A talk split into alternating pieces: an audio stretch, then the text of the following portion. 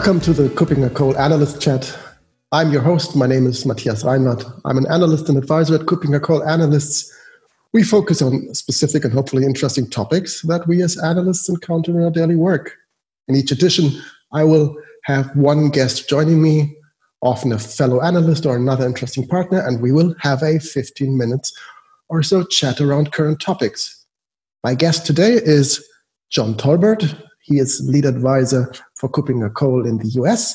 And today we will talk about fraud reduction intelligence platforms. And I'm really interested in learning more about that. So, welcome, John. Hi, Matthias, and thanks for having me. Great to have you because really I can also learn something about that. Fraud reduction intelligence platforms. I've, I've seen that we've just, as analysts, published a, a leadership compass document about that. So there is a market segment about this topic. What can you tell us about this, this market segment? What are fraud reduction intelligence platforms? You know, I think it's a really interesting uh, market. These are generally services that can collect and look at many different kinds of fraud risk factors. You know and we're really focused on like the uh, consumer facing or sometimes b2b segments. So there are hundreds of different indicators uh, that show up in in transactions that you know most of the time they're benign uh, meaning uh, it's good information and the transaction should be allowed to proceed. But sometimes these uh, indicators can uh, show the possibility of fraudsters behind uh, the transaction. And, and, in those cases, these fraud reduction intelligence platforms evaluate all these different factors in real time and then uh, can pass on either a recommendation for permit or deny. Or um, maybe even recommend some other kind of alternative actions. We see that they uh, interact with uh, things like adaptive authentication systems and different kinds of transaction processing systems. So, obviously, payments, uh, services, banks, uh, other kinds of financial institutions, but also retail, healthcare, sometimes insurance uh, will be very interested in consuming these kinds of services because fraud is just an ever increasing an ever more sophisticated problem that that every business around the world really has to deal with today. I, as a user, I would probably notice that such a system is is doing its work when I get the request to to, as you said, to re-authenticate to provide a second factor. Um, would that be an, a sign of such a system being in place? Yeah, yeah, exactly. Or, you know, sometimes I will get notifications either via email or SMS text of, did you really make this transaction? Did you make this purchase? You know, push here to continue or, or, you know, type confirm and send that back. That is really the only uh, consumer facing way that you're aware of these kinds of fraud reduction intelligence platforms. And in those cases, they're informing, um, say, your credit card company uh, that you know there's a possibility that this transaction is fraudulent. So better to get some sort of confirmation from the user than to allow it to proceed. Okay, understood. So, but, and of course, for say a credit card company, of course, they have um, just a business justification to have such a system in place. Uh, what are the the other drivers for um, having such a system implemented? Is this also because of compliance, governance, and are there legal requirements? Yeah, you know, in the case of, let's say, PSD2, uh, fraud reduction can be considered, you know, something analogous as, you know, forcing strong customer authentication. And there's also a need in PSD2 for being able to mitigate uh, requirements around popping up a, a strong customer authentication event every time if you're performing this transactional risk analysis. So by uh, conducting these examinations of a multiplicity of risk factors in front of every transaction you're you're helping to comply with regulations like PSD2 okay got it. You know and beyond banking or finance or credit cards um, you know, many industries have a need for this kind of technology because it um, can eliminate other kinds of fraud, like new account fraud. That's where you uh, a bad actor will take information, you know, that they might find publicly, information about a person's name or social security number or physical address or various other factors like that and use it to construct an account to um, conduct fraud with. Same thing with uh, account takeover. We see that a lot with uh, bad actors who will use phishing or spear phishing to gain access to uh, someone's accounts, compromise them, and then either drain those accounts, skim money off of those accounts, or in some cases, they use them as mule accounts for moving fraudulently obtained funds from one account to another. We had a, a former um, edition of this podcast about malware, about ransomware, about phishing. So this is closely related to that. So that's that's a business model, right? Yeah, yeah. Unfortunately, that's a pretty effective business model. But, you know, this is an area where it's I think it's kind of interesting because it's where the realms of cybersecurity and identity management meet. Uh, fraud reduction intelligence platforms look at a variety of different kinds of information like cyber threat intelligence, lists of bad IPs, URLs, uh, as well as uh, information about users that might be obtained through like user behavioral analysis programs, things that you know take into account transaction histories, uh, and then also like physical location. Where is the transaction originating from? Does this match patterns of activity that have been observed before? So it's really an interesting amalgamation of different cybersecurity and IAM kinds of technologies. Okay. Um, when it comes to to deployment models, how is this provided? Is this just as a service? Is this something that that customers of this service, so the credit card companies, the banks, can just consume via I don't know an API or something like that?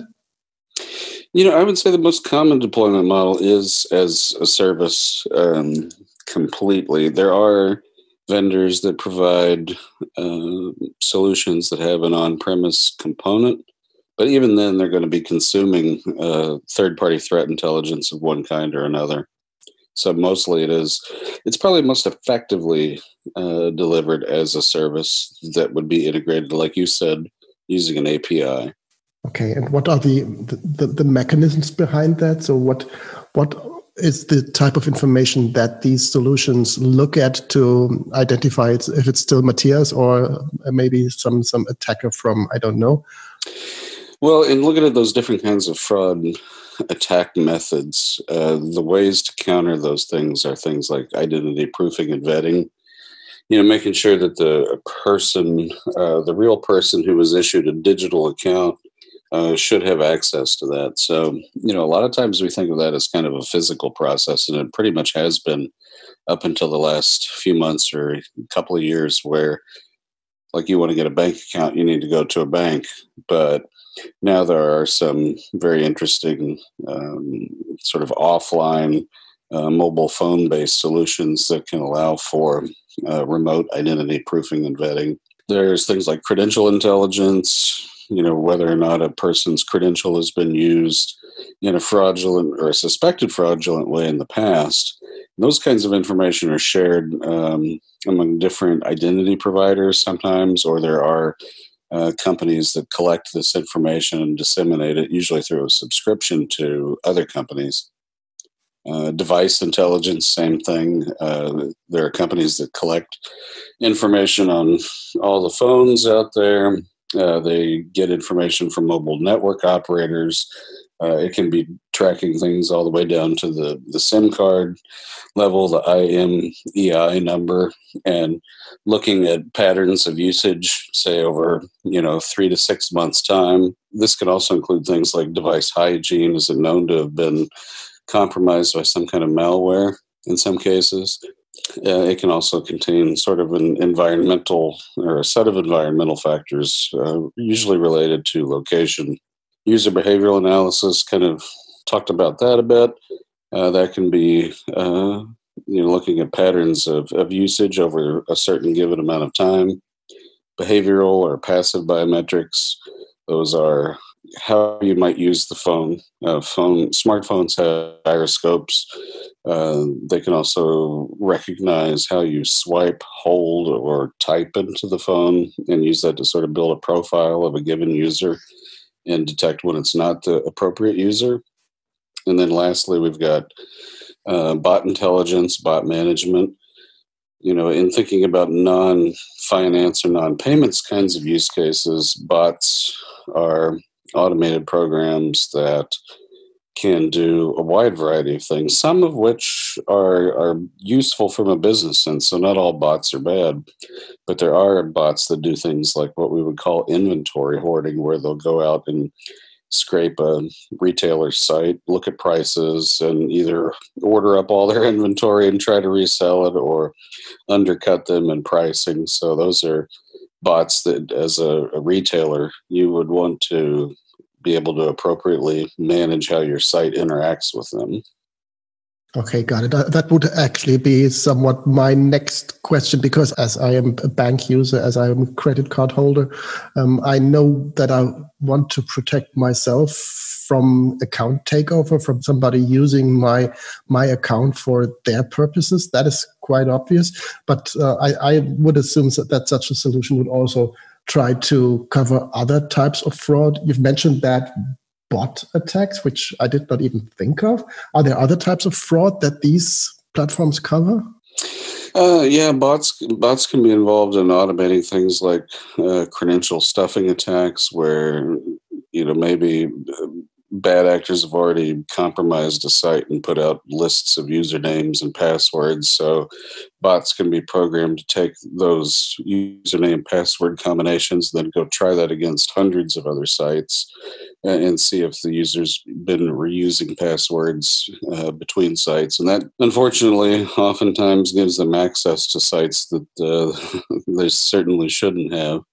So, yeah, there's that's probably one of the more prevalent uh, forms of identity fraud methods of perpetrating it you know, using credential stuffing attacks. Okay.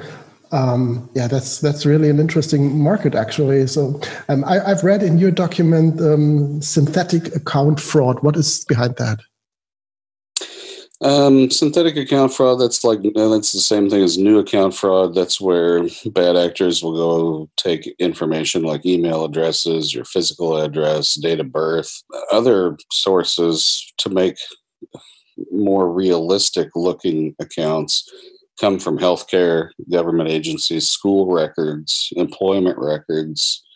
Uh, so that's why, you know, we, we tend to be very concerned when we see healthcare organizations getting hacked and losing uh, patient information because healthcare records, at least in the U.S., you know, often contain social security numbers. So that's like a, very important underlying uh, data element that can be used to build very authoritative looking accounts.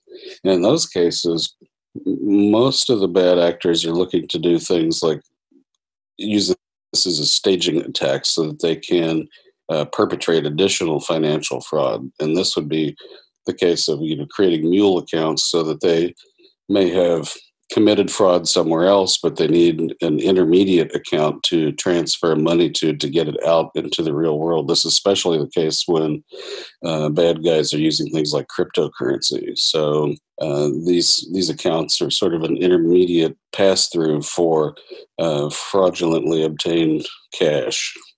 Okay, when when we put out a, a leadership compass, that usually hints at a, a mature market. So, is there a broad coverage by many vendors slash service providers already? Yeah, you know, I have to look back. You know, I think there are about um, 12 to 14 different companies uh, involved uh, that we surveyed this time around. And, you know, they sort of run the gamut from large IT stack vendors to uh, several reasonably new, uh, we'll call them early stage venture capital backed, not quite startups. And one thing I found about this market is, you know, those six categories of information that I started with, you know, the user behavioral analysis, credential intelligence, bot management. Not every one of the vendors does all six of those. Um, so, I mean, especially if you look at bot management, that's kind of a highly uh, sophisticated, highly specialized kind of uh, technology that's involved in detecting and then dealing with them. So, even though it's a pretty mature market and we've got a really good selection of vendors, there is a pretty wide distribution of the services that they provide and then also how they do that. You know, and, and this field especially relies on multiple sources of uh, different kinds of threat information. And that can even be somewhat not necessarily localized, but regionalized. So you'll find that there are certain vendors amongst this list that, let's say, specialize in the North American market or some that specialize in the European market. There are a few, of course, that uh, cover anywhere around the globe, but as you can imagine, it's such a, a rich and voluminous data set. It would be it is difficult to uh, provide intel on on transactions around the world. Right, got it. So if, if, if somebody looks at the leadership compass, they will always have to to map their individual requirements, maybe even their region, um, as a, a, second set of requirements to understand which of the um, rated uh, vendors slash service providers are the right to choose for them. Um, maybe we can even support them in identifying the right solution here. Yeah, exactly. We try to call out um, both with the market rating uh, graphic in detail uh, where each company operates, which ones are global, which ones are regional. And then you're right, too, in terms of overall requirements that, uh, again, I think it's important for uh, companies or organizations to really understand what it is they need to do in order to be able to reduce the kinds of fraud that they face. That that would be an important uh, differentiator in looking at these different solutions that are out there uh, and selecting the right one. Okay, got it. So, so I learned a lot about fraud reduction intelligence platforms. If our audience wants to learn more about that, um, I assume we have more information on that. Yeah, there's the leadership compass. There are uh, some individual executive views. Uh, there, we have a couple of webinars coming up on the topic, so I would just look at the website. We'll we'll be doing some webinars in the next couple of weeks, where we can dive down in even more detail about this and look at some of the solution providers in the area. Okay, great. And for those who are listening to this podcast later in the year, um, all these webinars will, of course, be available as recordings, so you just can can watch them afterwards very easily. So thank you very much, John, for giving that insight also to me. That was new to me and very interesting. Um, a real, real life solution. Of course, um, somebody interested in learning more about that for their individual use case can contact Kuppinger Cole and can contact John for help when it comes to identifying and maybe even implementing such a solution. Thanks again, uh, John. Any uh, famous last words? Um, just to echo what you're saying, yeah, we're always happy to talk about these things. Uh, it's it's a very interesting field, but we know, and I'm sure everyone sees every day looking at the uh, at the news, there are more and more cases of data breaches, different kinds of hacks and fraud.